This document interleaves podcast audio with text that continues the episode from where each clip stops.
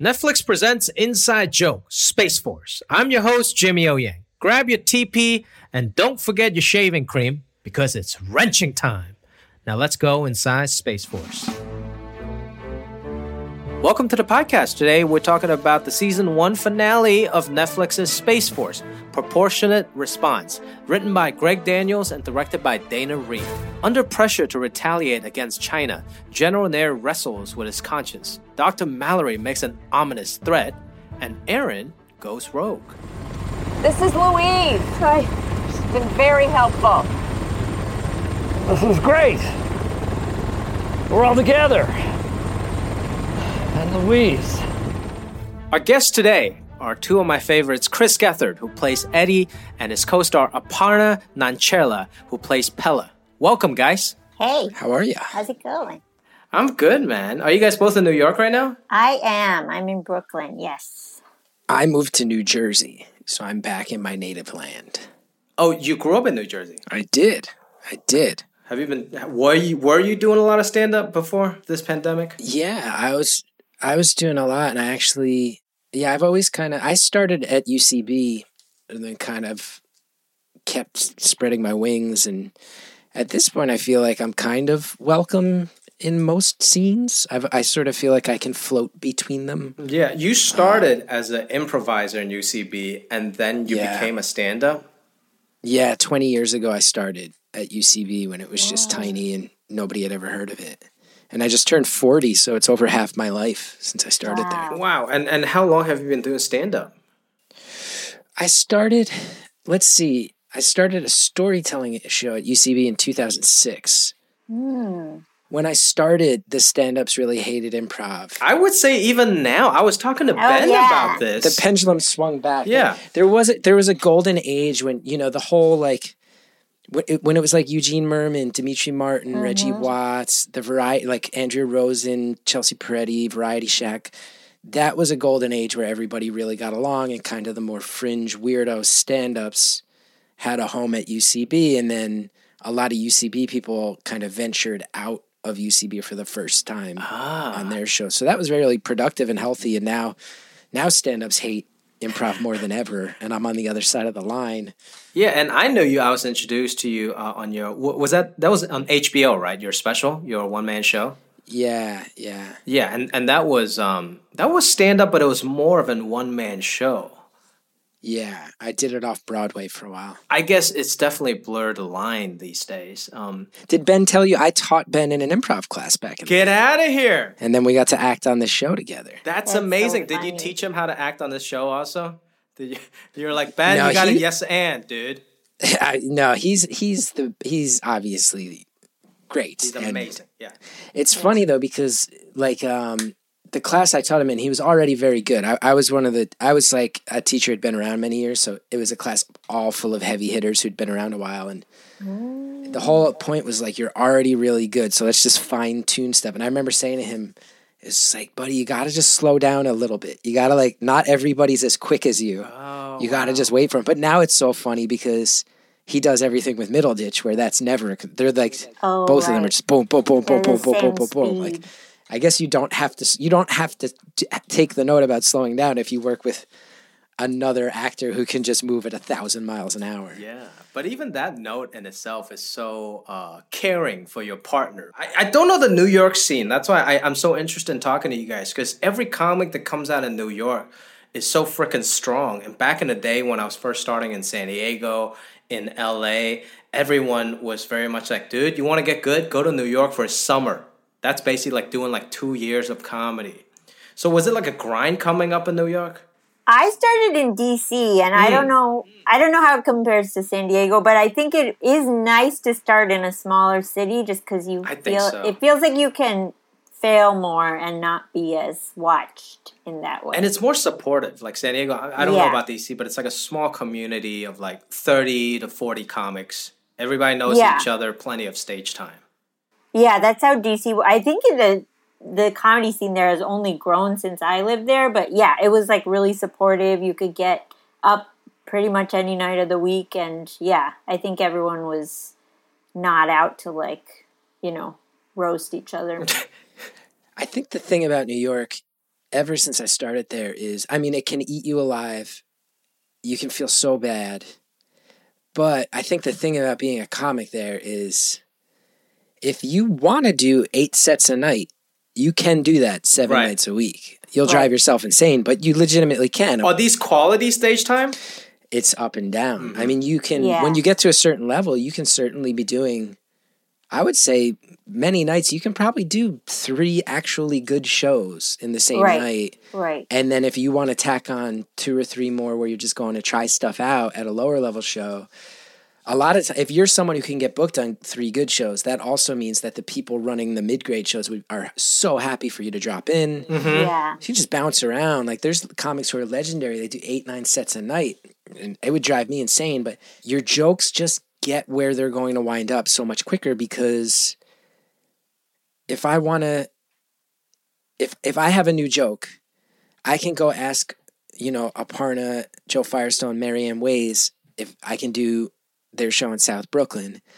And then the same night I can go, you know, that'll be people who probably are more like they subscribe to The New Yorker and listen mm-hmm. to N P R. And then if I want to go up to Williamsburg and Greenpoint, then I get like the indie music kids, the punk rock crowd. And then if I want to go do The Stand, which I have not, I have not done as much lately. Um, but then you get like the Jersey, Long Island people. You want to go do The Cellar, then you get like the people who are really there for the best comedy. You go up to Stand Up New York, it'll be a bunch of German and Australian tourists. You can get all of that. You can you can figure out how a joke works in front of every type of crowd within a week easily. Yeah, that's amazing. Yeah, I think yeah, I think the audience diversity is just really wide, so you just learn to field a lot of curveballs as a performer. Yeah. You can have it up in front of young people, old people, working class people, rich city people. You can bounce it off of everybody within a few days and just have a sense of what's universal about this joke. That's great. It's like going on the road without... Or or you can just learn to bomb, bomb in in every room. Yeah, yeah, that too. That too. You do learn to just walk away from bombs. You really do. Yeah. I, I, I remember I had a night where um I did two shows... Same neighborhood, about three blocks apart. And the first show I bombed so hard. And I remember it was the first time I was ever on a bill with Ted Alexandro. And I really like Ted. I think he's a really good comic and a really quality guy. Mm-hmm. And I knew it was the first time he was seeing me and I bombed. And then I went to another show three blocks away. Same set, word for word. Crushed. That's just how it is, though. Like yeah, with stand-up. New York, though, it's like New York. You just kind of pray that the last one is the crush. Yes, that, that right. you want to do right. it in that order. You don't want to get standing O yes. and then go eat shit somewhere. That that's tough. Yeah, the long yeah. train ride home when the when the last one's a bomb. Yeah. That train ride home it, it takes twice as long as it usually does. Yeah. Aparna, did you take acting classes or were you in improv also? I also did kind of what you did where I started with stand-up and then I started taking improv classes in D C like shortly after mm-hmm. I started stand-up. So I actually was performing on like teams in D C for a little while. But then when I moved, I moved to L A first. Oh, I kind of was like, oh, yeah, I not everyone knows that, but I lived there for like just under two years. But I took like U C B and I took some Groundlings classes and I think I realized that you kind of have to pick one lane if you really want to focus on something. So I kind of stuck to stand-up in terms of performing. Mm-hmm. But I was still, like, I felt like the improv helped with just acting and being more comfortable on stage. And then I, I also took some acting classes when I was in L A. Yeah, it just helps with listening. I think that's the main thing with uh, yeah. stand-up. And, like, working off of other people, I think. It's funny because... I met you on my first day of shoot uh, on this show, and you were just hoping to make uh, SAG insurance. You flew all the way here last minute, New York, and then you end up being like on, on five or six episodes. Yeah, your yeah your story about how you got asked to be on it is pretty good. That was that was I would say by far the strangest professional um, booking of my as far as like a real gig. Like I have yeah. those hell gig stories we all have. Sure. You, you, know you're okay. signing up for something terrible. But as far as a real gig, I was, um, here's the story, which you two have heard, so I'll give the bullet points. But basically, I was in New York. I got tickets to this, uh, A B C was doing a T V taping tribute to Stan Lee. I'm a big Marvel Comics fan. I was like, I'll go to that, sure. Me and my buddy from college went. And I got out. It's probably about eight thirty at night in Times Square. I got all these messages from my agent and my manager. So I called my manager. He's like, dude, um, so there's this new Greg Daniels show and they want you to do a part. Can you get to J F K by ten? I was like, it's eight thirty and I'd have to go home first. And then on top of it, my son, my first kid, he was, I think, five months old at the time. Right, Whoa. You just had a baby, too. I remember that. Just had a baby. Like, going out to this Stan Lee thing was legitimately only probably the second or third time I went out and wow. did something yeah. since he had been born. So I'm, like, talking to my manager. I'm like, I pro- I don't even know if I can make the flight. He's like, it's the last flight out, and they you can't go out in the morning. They need you there. It's such an early shoot. I was like, I can't really bail on my wife on, like, an hour and a half notice. So I call her, and she's like, you know, oddly enough, I'm looking at the schedule and like on our calendar, the next two days are the only two days we've had in months where there's like not ten things, like a doctor's appointment and this and that and a play date. So I was like, all right. So I ran home and my manager was like, they're sending a car to your house right now. Go grab some clothes, wow. grab whatever you need, your toothbrush, your medications. So I get to the flight, fly me out. They bring me to a hotel. I sleep for like two hours. Ugh. And then alarm goes off. I get in a van with just one one person picks me up in a van, and they start driving up into like a mountain and then down into a canyon. And it did hit a point where I was like, it was so far away from Los Angeles that I, I hit a point where I was like, this, like, am I, is this some sort of prank show? Like, right. Is this van going to get, like, is this going to turn out to be a kidnapper and I have to just figure out who, which of my dumbass friends is messing with me? But then they it drove down into a desert, and I got out, and there was like a full-size rocket ship and a helicopter and like a hundred-foot-tall green screen, mm-hmm. which I'm sure you remember that set, Jimmy. That's where we met. And then I get out of the van, and Steve Carell and John Malkovich were sitting there. I had legitimately no information on the show. I was you like, didn't even know it was a Steve and John Malkovich show. I was I had none of that knowledge. Maybe Steve. Uh-huh. I think I maybe heard like Greg Daniels and Steve Carell got back together. But like I'm like... on two hours sleep, ten hours before I was in New York City, John Malkovich is sitting in a lawn chair with a fan on him. There's a rocket and a hell. I was like, what is this? And then, yeah, I did it. And I think I was in Los Angeles for fourteen hours total. Because I told him, I was like, I have, to, I can do it, but I got to get you home. You flew right back after that scene, I oh. remember. I, to the point where they had told me, okay, we booked your flight. And then shooting, we hit lunch. They weren't expecting me to stay past lunch. So then it was this mad dash. They were like, we got to get you to the airport. But if you remember, we were out in the desert, so I'm covered in real dirt. Yeah. And then my character is such a fucking weirdo that they put makeup all over me and I had my hair standing up. So I'm like going back to the airport like filthy with like Einstein hair. I was like, oh, I wish I got to take a shower. But because of SAG, they got to fly you business class. And business class cross country, that means you get into the lounge. Nice. So I went to, they got me there with time to spare. I went to the lounge and I took a shower at the airport for the first time. And now that's like my favorite thing. That is the Whoa. most baller thing. Taking an I always, shower. Yeah. At the airport. I always wonder who takes showers at the airport. I took the red eye home, freshly showered, laid down in my bed seat. They gave me a hot cookie. It was the best. Wow. And I think they flew me back and forth six times. Wow! I made my health. I made SAG health insurance and Delta Gold status because of this job, because of Space Force. That's what matters. Yeah, that's what it's really about. Did you Huge. ever find out what happened? Like, was there miscommunication, or why was it so last minute? So I guess um, Greg Daniels had asked for me, which I just want to say right there is astounding to me. Have you never worked with him? I did a small part on The Office. And I did a small part on Parks and Rec. Mm.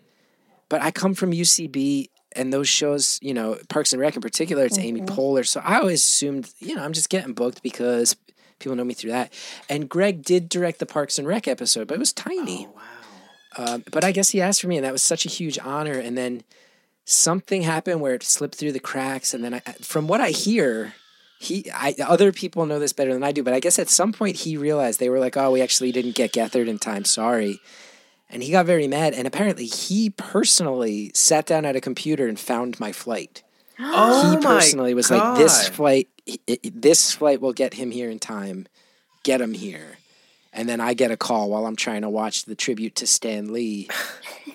So I, that was hugely flattering to me because I have a massive amount of respect for Greg Daniels. And I, I honestly was like uh, pretty shocked that he even knew, remembered who I was. Because I have very, you know, I haven't done so much, and the stuff I've done is largely underground, and I have very low self-esteem.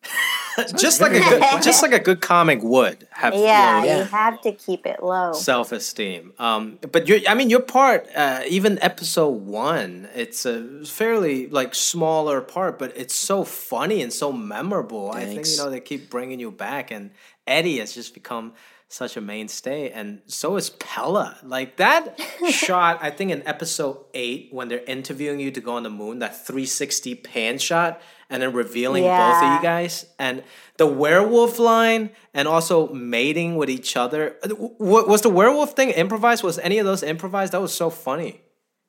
I I don't remember if the werewolf was in the script. I think there is an improvised line in there, but yeah, we did it. Uh, we did it a couple times, right, Chris? And we like riffed.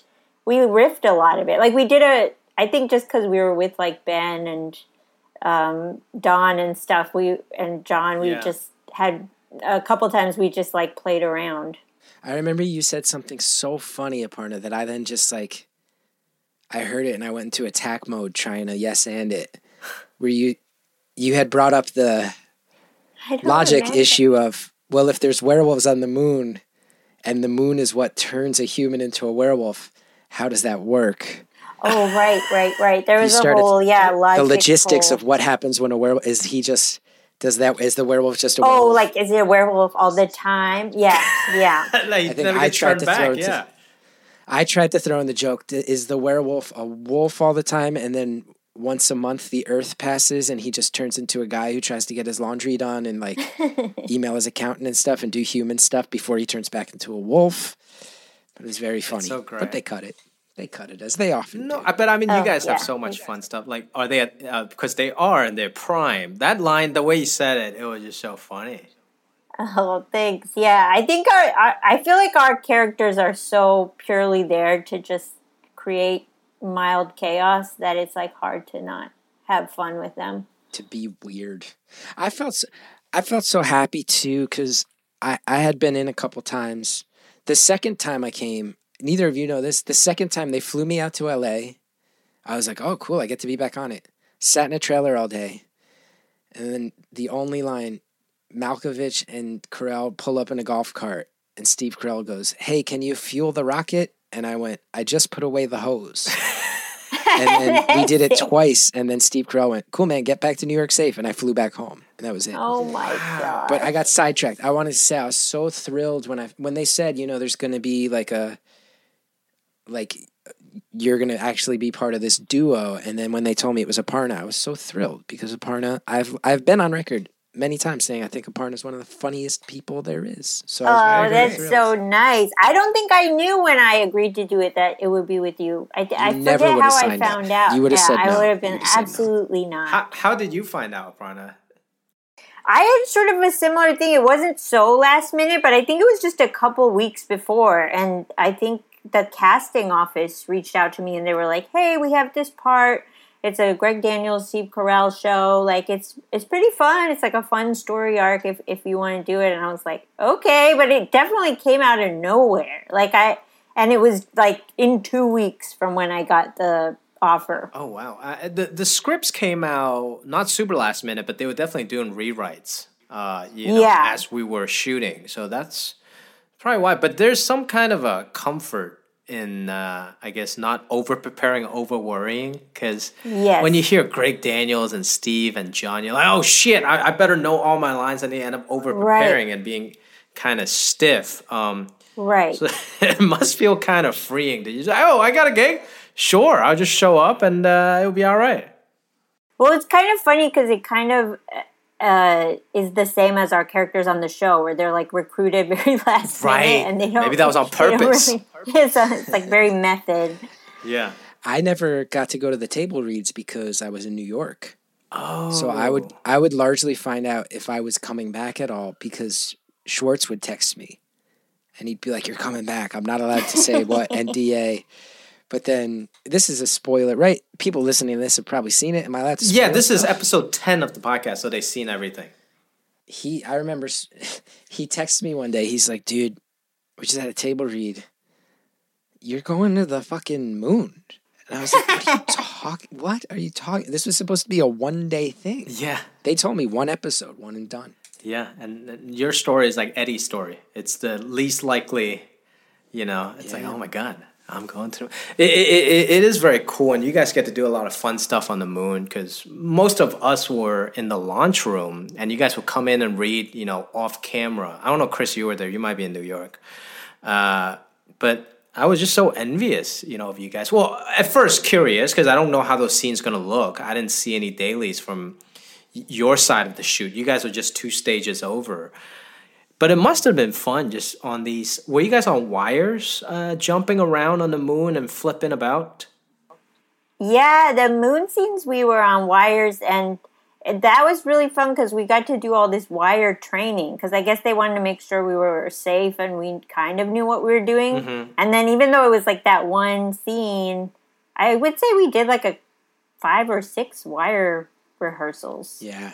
And they were, I I found them difficult. I felt like you took to them much more naturally than I did, Aparna. I kept like falling and getting dragged around. But then I found out I can do backflips on the wire. Yeah. So redeemed, I felt then he just started whipping out backflips. You hustled you can, us.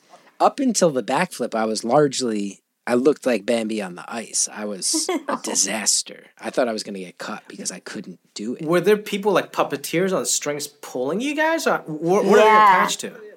Yeah, there's like someone in char- like in charge of pulling with you, and it's sort of like a little bit of a two-person thing where they're going off of your body weight shifting as to when to like pull you up and go down. So you have to like figure out a rhythm between the two of you. So each astronaut had two puppeteers. Was it yeah. two or each? Each one? Of us, yeah, had two guys. Oh, it's the amazing! And then there were two coordinators yeah. who kind of told them when to go, and then there was a whole stunt team, and we'd each have one member of the stunt team yes. working with us hands on. Wow! Um, in the practices, so and then the, the a lot of the uh, stunt team are actually some of the other people in the astronaut suits along the way. Oh, that makes sense. Yeah. The show. Yeah. yeah. Yeah, and they were all very nice, but they were all badass. Like, one of the coordinators at one point told me he had a background in gymnastics, and I was like, oh, that's cool. And he's like, yeah, there's actually a gymnastics move named after me because I originated what? it. What was the yeah. move? I forget. I forget. And then, and then one of the one of the stunt people, she told me she found out that I like martial arts, and, and she does them as well. And she told me she trains with this guy, Judo Jean LaBelle. If you look this guy up, he's like, like since the fifties, he's been a Whoa. notorious badass. Like they all, they all had these crazy lives and stories. It was pretty fun. Yeah. Pretty fun to be around. Yeah, pretty bad. But yeah, I would say the last few scenes, it was kind of funny because it was just us driving back and forth on the moon for like hours. And and those things were actually like drivable cars, right? They're real cars.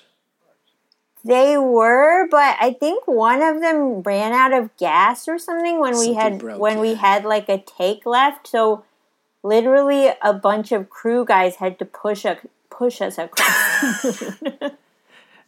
and, and and I just saw those two cars because uh, the Chinese side has like a more modern-y looking car. I guess it almost looks like an A T V, whereas yeah. the American side it was like a more of a, a, a capsule. I also found it very weird because they would have us, you, you'd get in the spacesuit and you largely had to stay in it all day.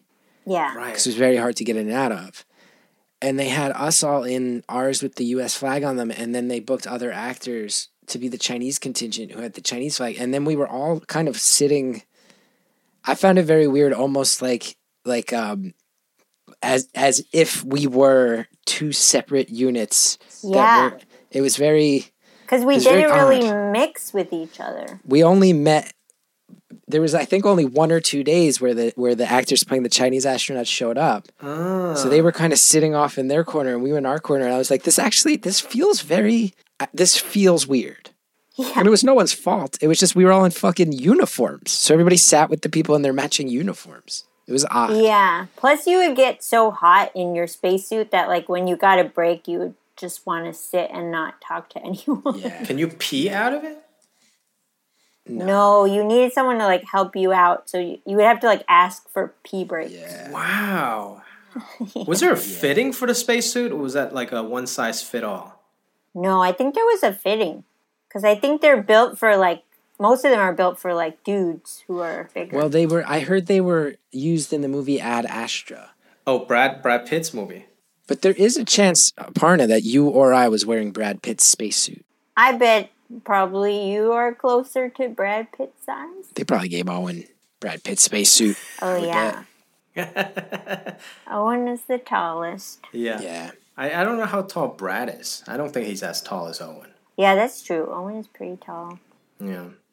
I don't know. I mean, you guys tell me, like, working with Steve and John, just the two oh, legends. Yeah. I was so nervous that first day. Chris, I don't know if you had enough sleep for you to even be nervous, you know? And, and Aparna, your first time working with those guys?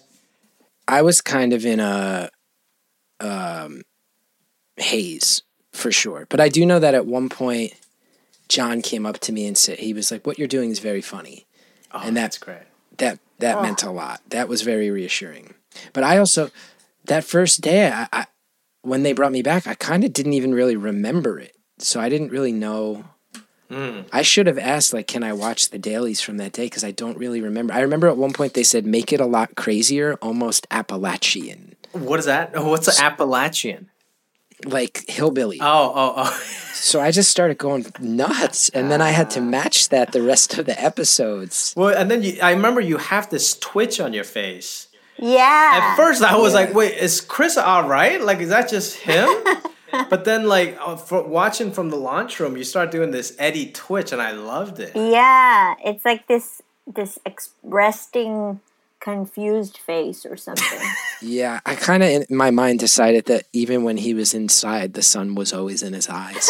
Yes, that's brilliant. One of the directors didn't love that choice and kept telling me, hey, could you tone down the twitch? So I said, okay, okay, okay. Oh, I think that was episode nine or ten. I think D- Dana said yes. something. And like, oh. She was like, hey, you're, you know you're in an extreme close-up in a lot of these shots, so you can do like one twentieth of the twitching and it'll be fine. I was like, cool, cool. And cool, there was cool. one take where... Uh, Um, I think Naird was telling you guys to disassemble the guns, and then you exit off of frame, and then you walk like in super slow-mo off frame. Oh my God. I was dying laughing watching the feed from the launch room. Well, I was very embarrassed by that because Dana came in and again said, hey, the walk is a little too goofy. Can you tone it down? Oh. And I had to sadly say...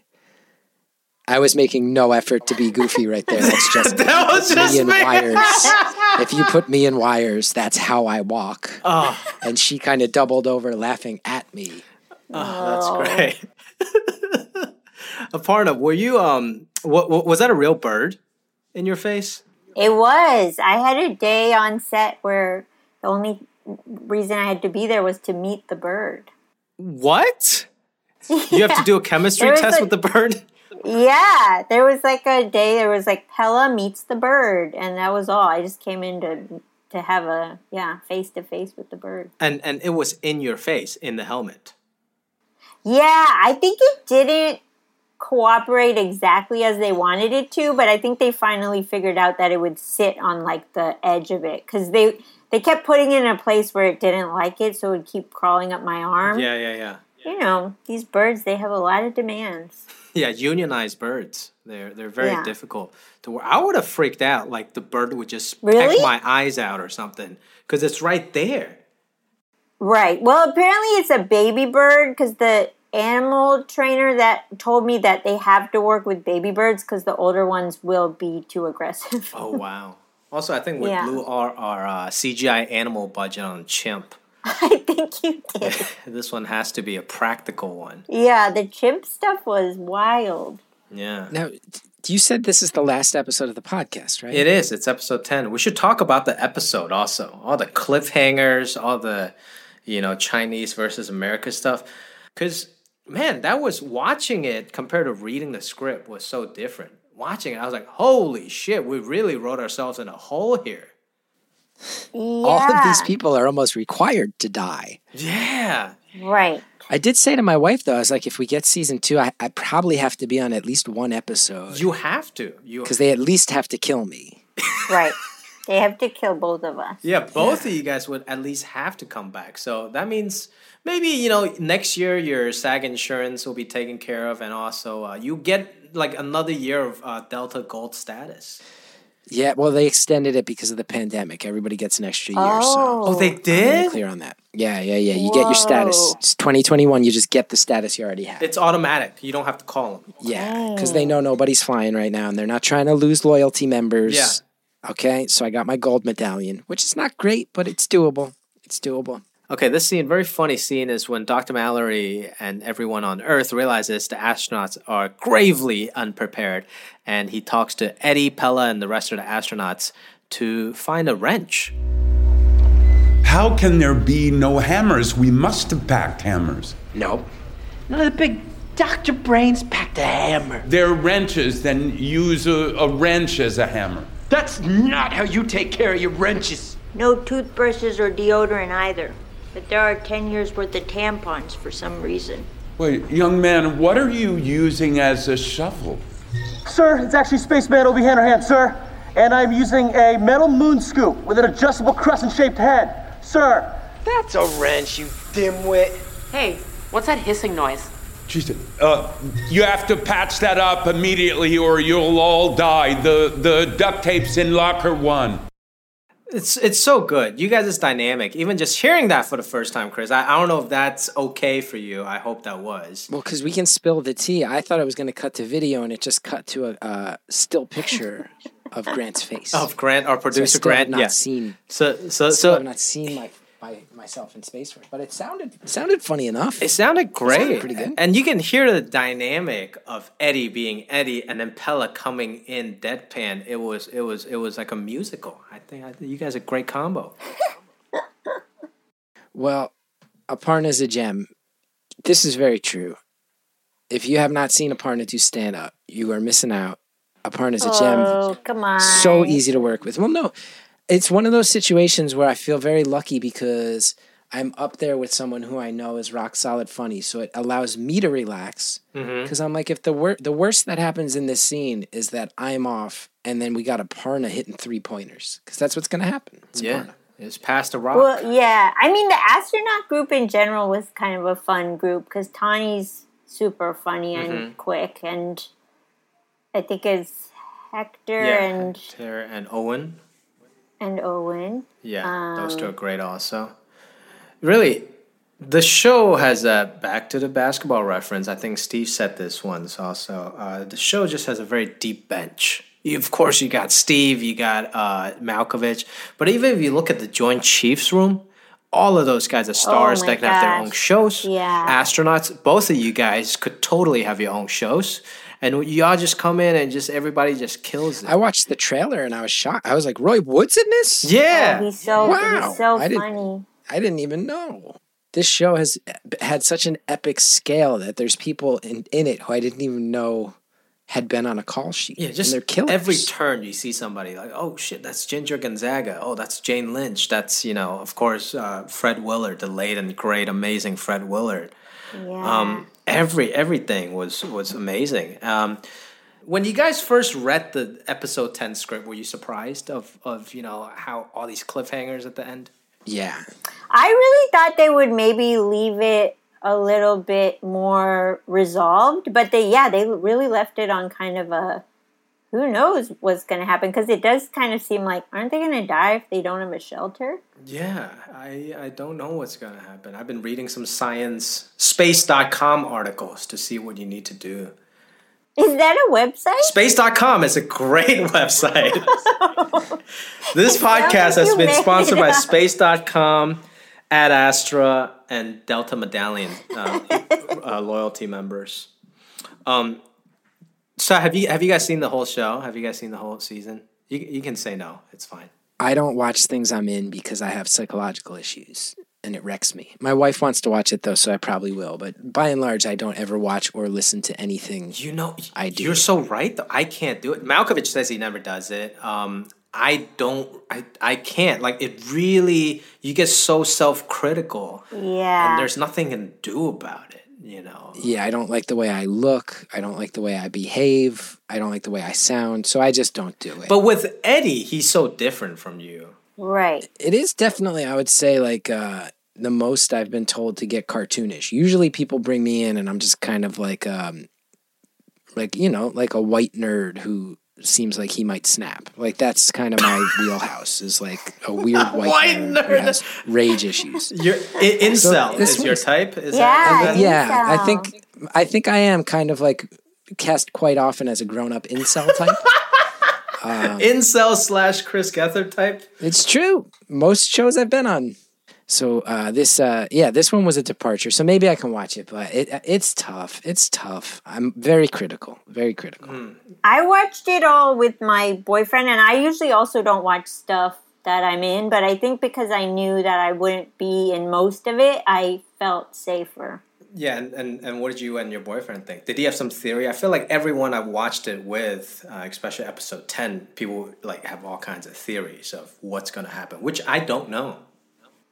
Yeah, no, I think we, I think the moon stuff kind of came, it's introduced later, so you kind of don't see it coming. Yeah. And then the way they leave it, you're sort of like, I don't know if they're, if this is going to go well or not for all of them.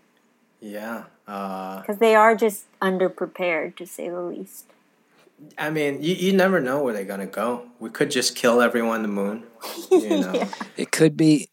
Could be if they if if they do kill us all. I hope I have a, a, a funny death. Eddie would yeah. definitely have a funny death. I think they Eddie and Pella would have funny deaths, and I feel like they would keep the bird alive. Yeah, that oh. would be good. They can't kill the bird. Yeah, they can't kill the bird. Yeah, and kill humans. It's fine. Just don't don't touch yeah. the animals. I think I, I've I've seen comments of even people getting upset that the dog died, even though it was a C G I dog, and. Uh, We never showed the death of a dog. We just saw that the you know the tail you know in the yeah. in the chimp scene. But people were upset about that. You really you can't fuck with animals.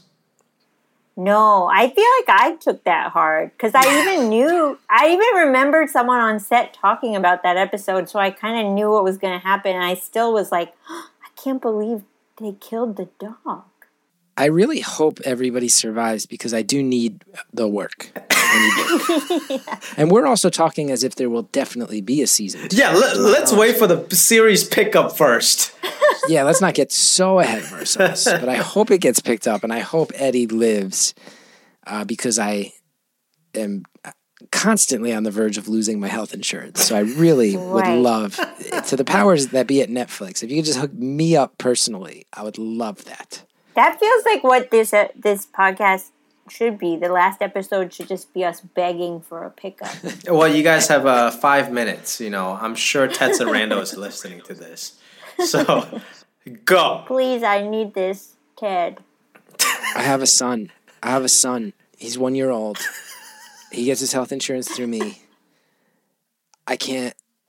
I can't put this kid into a world where he, he's not secure and safe. So please. Please, I need this. Get me at least like four or five episodes, and then I'll have my health insurance. Yo, Chris, so if you don't make insurance, your son don't get no insurance? Yeah, that's the world we live in. That's serious, guys. Guys, we gotta gotta not kill yeah. Chris. Gotta not kill Eddie in the show. This is um, this is serious humanity over here. Can I also say I want? Can I get one thing on record that we haven't spoken about yet? Okay. And I'm sure this has come up probably every other episode. Mm-hmm. Space Force, by far. The greatest craft services I've ever seen on the set of any show ever. You know what's so funny? Steve was suggesting we get the craft service guy on this episode. I'm like, no, we don't need to talk to a craft service guy. But yes, you do. I should have. Uh, Instead of me, we should. That person is an artist. No, no, no. I mean, like deviled eggs. You go in there. Where'd this plate of deviled eggs appear from? You leave. You come back an hour later. The deviled eggs are gone. But you got a fajita bar? Are you kidding me? Are and you then kidding it's me? Like vegan stew whenever you want. Oh on my God. Yeah, it is so yes. great because it's a room. It's a whole room set up for craft service because usually craft service is just outside somewhere. Yeah. Never seen anything like it. Yeah. It was, Every day was a delight and a surprise, and I learned that there is an art to craft services. You know, any profession, there's an, a level where you can be an artist at it. Craft service on Space Force ascended to that height. It was amazing. People would skip meals routinely because craft service was stealing the show. Okay, so we got a clip here. So this scene is where General Nair is chatting with Angela and the rest of the astronauts on the moon, uh, telling them to do the right thing. It's a great speech from Steve. Captain, when we first met, you disobeyed an order. Yeah, I remember it well, sir. Today I'm thinking about doing the same. This is being recorded, General. The generation that won World War Two was exposed to so much awful reality that they made mostly good decisions for a long time after. Forget history and you are doomed to repeat the mistakes of the past. Forget how bad polio was. People stop taking vaccines. Forget how bad world wars are. People start puffing out their chests. The real enemy is arrogance. Ooh. Ooh. That scene was so interesting because Steve was so good. Yeah. And, and there's tiny camera movements and Steve is giving a big speech. And I'm sitting like next to him just as an extra basically in the scene. My whole goal in that scene is to not move and fuck up the scene. Like if I look at the wrong person, I could just fuck up this amazing, beautiful speech. Yeah. You know? Yeah, that monologue is so good. Were, were you guys uh, live, like seeing us? Because um, there's some scenes where we saw each other with uh, cameras, but then the, some others, not so much. I feel like that one we were maybe reading off, but we weren't in our scene. We were just reading off with you guys. Yeah, I think we were kind of just off in a corner. Yeah. Yelling our lines. Yeah. I felt bad for you guys uh, with a lot of those scenes because you guys will have to stay very late in in regular clothes, just reading lines to us in a corner behind the camera in the launch room. I, I was like, dude, just just have somebody else read it. They can go home. Like it's fine. I agree you with you. My life is very hard, and um, I should, you know, being fed being fed delicious food all day, flown around the country. And you just have to say lines off camera. I know. I know. How dare they? How dare they? You guys are like, no, no, no, no, no. Don't say none of that. Yeah, yeah, Please yeah. pay we, me for those we days. I love that. Yeah, when I'm off camera. Ted Sarandos, if you're listening, uh, Chris Gethard needs health insurance for next year because he has a child. Yes. Yes, I can't. I can't be fucking around, Ted. Thank you guys for coming Thank in. Thank you. Yeah. Thank you for having me, and I'm glad that you ended with the uh, two heaviest hitters you could find. Yeah. I, I absolutely agree, and for the people out there, uh, if you don't know, hot tip, Delta is extending your medallion status for free for another year because of the pandemic. So thank you very much, Chris Gethard. Thank you very much, Aparna. Thanks, Jimmy. Thanks for having me. All right. This has been Inside Joke, Space Force. Thank you for joining us. The podcast was hosted by me, Jimmy O. Yang. Produced by Ray Vota, Grant Rutter, Matt Sav, and Rachel King in partnership with Pod People, edited by Daniel Carasimi. Special thanks to Kurt Graver, Allison McManus, Mick Masters, LaMarco McClendon, and Mandy Ellis. This has been Inside Joke, Space Force, and thank you for joining us.